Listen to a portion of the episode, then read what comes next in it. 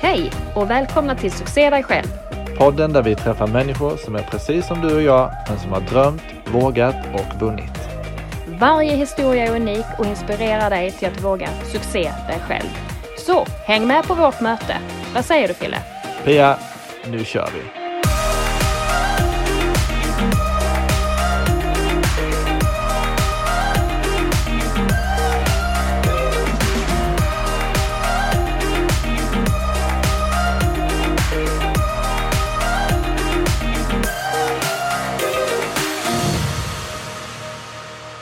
Varmt välkomna till Succé dig själv. Jag heter Filip, jag är en 31-årig småbarnspappa ifrån Blekinge och vid min sida sitter min vapendragare Pia. Som är 48 år, har tonårsbarn hemma och fötterna djupt rotade i den skånska myllan. Min största succé är när jag vågade säga upp mig från mitt fasta jobb för att flytta med min familj till Dubai. Och jag överlevde Inkaleden. Fyra dagars vandrande i ösregn i värsta regnperioden på 3000 meters höjd. Ja, du ska ju alltid vara värst. vi träffades på jobbet för några år sedan och märkte direkt att vi hade otroligt roligt tillsammans och att vi hade väldigt mycket gemensamt även om vi samtidigt är väldigt olika. Och när vi sen eh, inte längre jobbade tillsammans så fortsatte vi att hålla kontakten, vilket bara det var ganska roligt för det brukar man ju säga att man ska men aldrig gör. Och efter många, långa och djupa samtal om vad vi skulle göra tillsammans, för en sak vi var säkra på var att vi ska göra någonting tillsammans, ehm, så började fröet till denna podden gro i vårt gemensamma intresse för andra människors succéer och hur de lyckades. Som vårt första möte, vi kan kalla det vårt pol Polisavsnitt. Pilotavsnitt med Fanny Nilsson, tjejen som ingen trodde på och som i tonåren bara slutade gå till skolan. Och med år fulla av ångest så stod hon med 97% frånvaro med en termin kvar på högstadiet. Med risk att inte få ett slutbetyg så bestämde hon sig att gå från tjejen som ingen trodde på till tjejen alla litar på. Och det här är Fannys historia.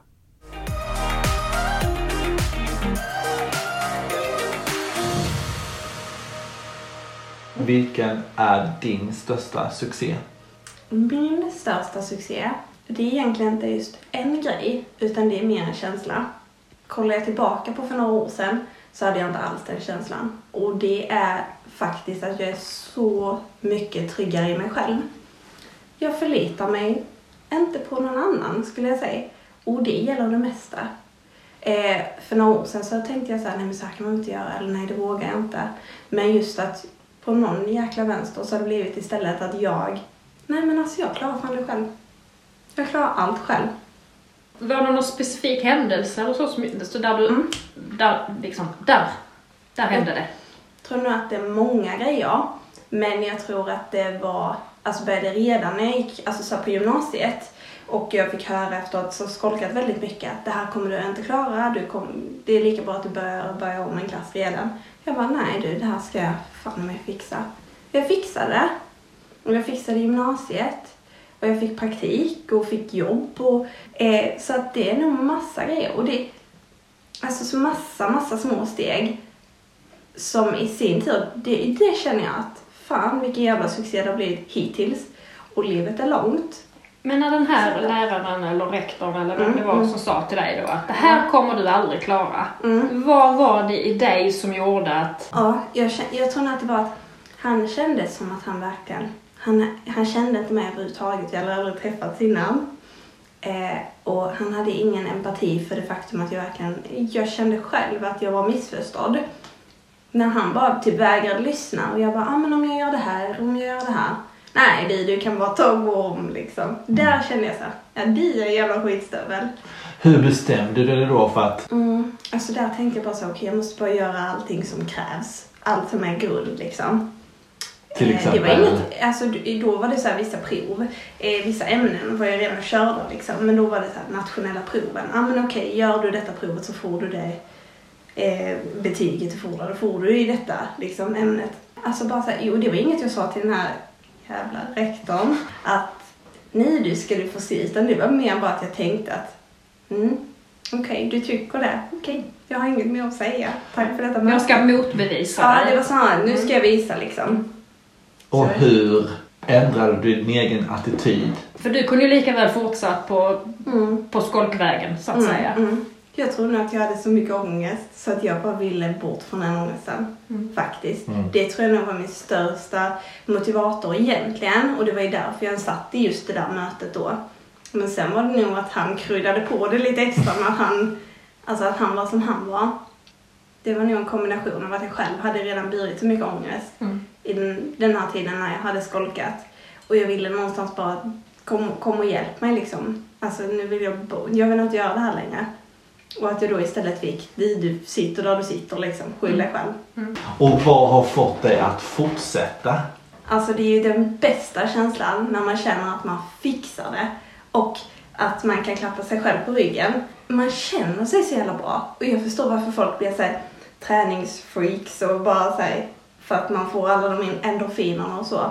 Men alltså det känner jag varje gång jag gör något jävligt bra på typ jobbet eller i skolan mm. eller ja, hemma, vad det nu än kan vara. Men det är ju en så jäkla bra, bra känsla. Tänker så du istället någonting när du gör, när du gör något dåligt då? Eh, när det går dåligt eller när jag ah. känner att nu är det tufft. Om det är stressigt eller vad det är. Då brukar jag mer så här, gå in i mig själv och sen så eh, tänker jag så här att det här klarar du av. Det här är inte det värsta du har varit med om. Du ska bara överleva detta, vad det nu än är. Om det är en dag eller det är, det är en specifik punkt, alltså någonting som skett eller vad det nu än är. Eller om det är en lång period som är jävligt mm. jobbig. Och sen också om det är något som jag känner att jag inte riktigt reder ut. Då brukar jag också tänka om an andra människor klarar detta, då ska jag fan också klara det. Sjukt bra att tänka, att tänka så. Mm. Att, man inte, alltså, att man inte sänker sig, för det är så lätt att man sänker sig själv liksom. Ja. Att man bara, nej. Men vad, alltså, vad sa folk runt omkring dig när du låt säga om vi går tillbaka till det här då när, mm. du, när du bestämde dig för, för kanske många runt omkring dig tänkte så här, ja, kanske hade samma tanke som rektorn. Mm. Ja, ja, ja, säkert. Fanns det, fanns det någonting som någon sa runt om dig som motiverade dig mer än den här rektorn då? Eller var det folk som trodde på dig också runt mm. omkring? Det, alltså det måste jag säga att jag har en väldigt, väldigt fin familj som alltid, alltså vad jag än har kommit på med för konstiga grejer, visst att de försöker vara logiska också. Men sen när jag förklarar bara, nej, nu kör vi på det här. Okej, okay, då stöttar de ju verkligen till tusen.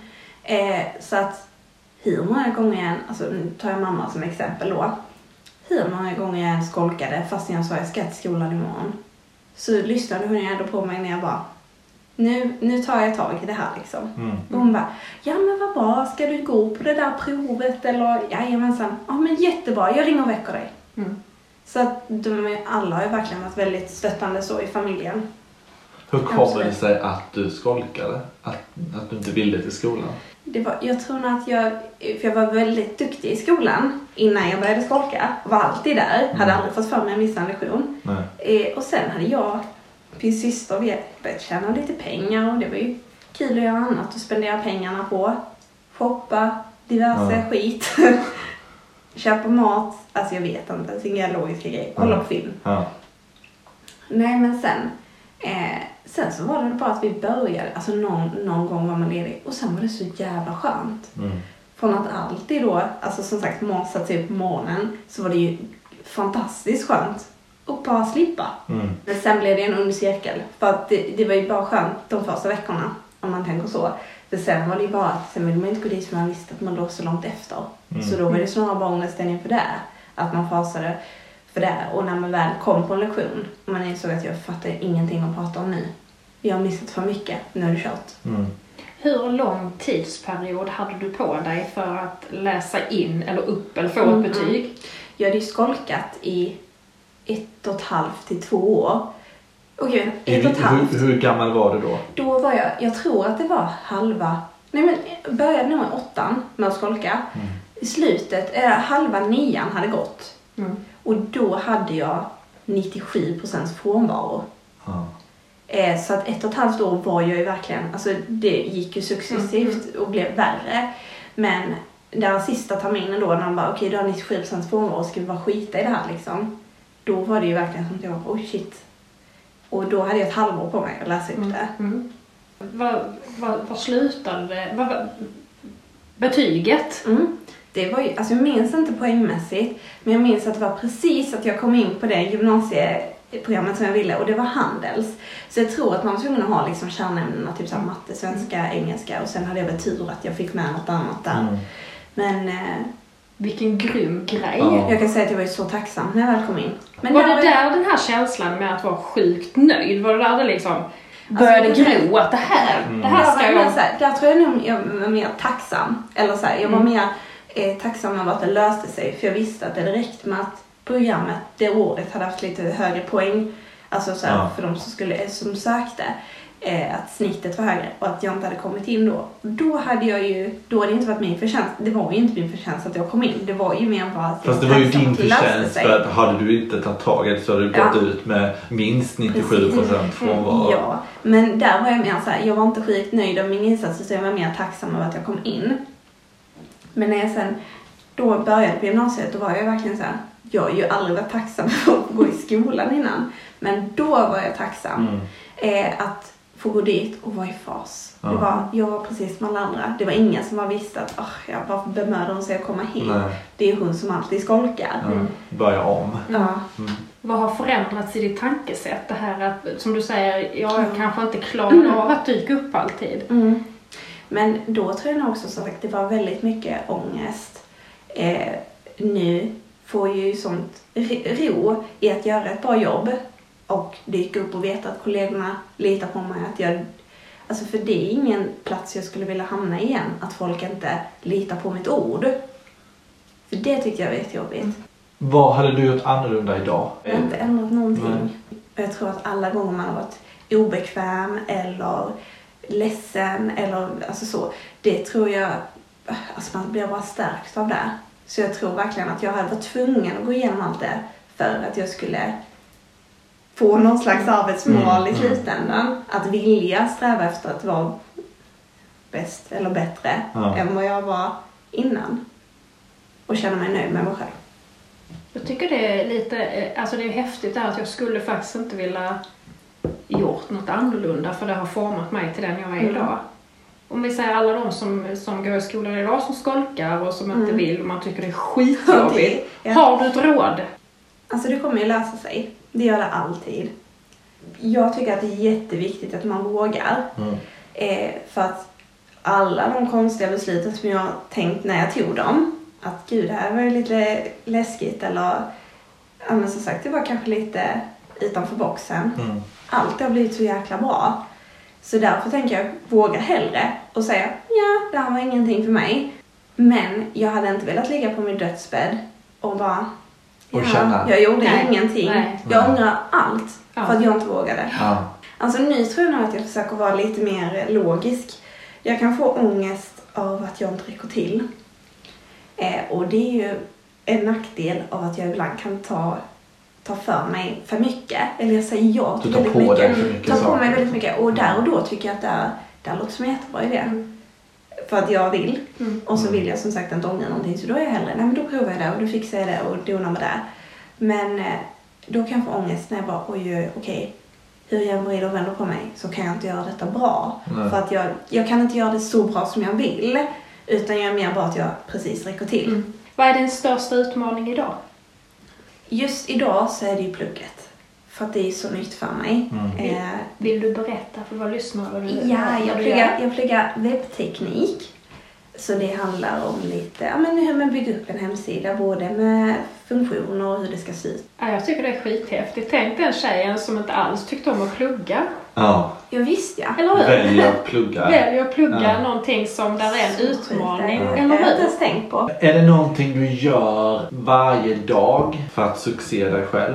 Jag tror nog att en del i att jag ska känna mig bekväm och så, det är nog typ min morgonritual. Mm. Alltså så att både att man, nej, men duscha, fixa sig, sminka sig, få lov att ta på sig fina kläder. Allt det tycker jag, för mig ger det mig självförtroende och gör att nu känner jag mig redo för en ny dag. Mm. Så det tycker jag är viktigt.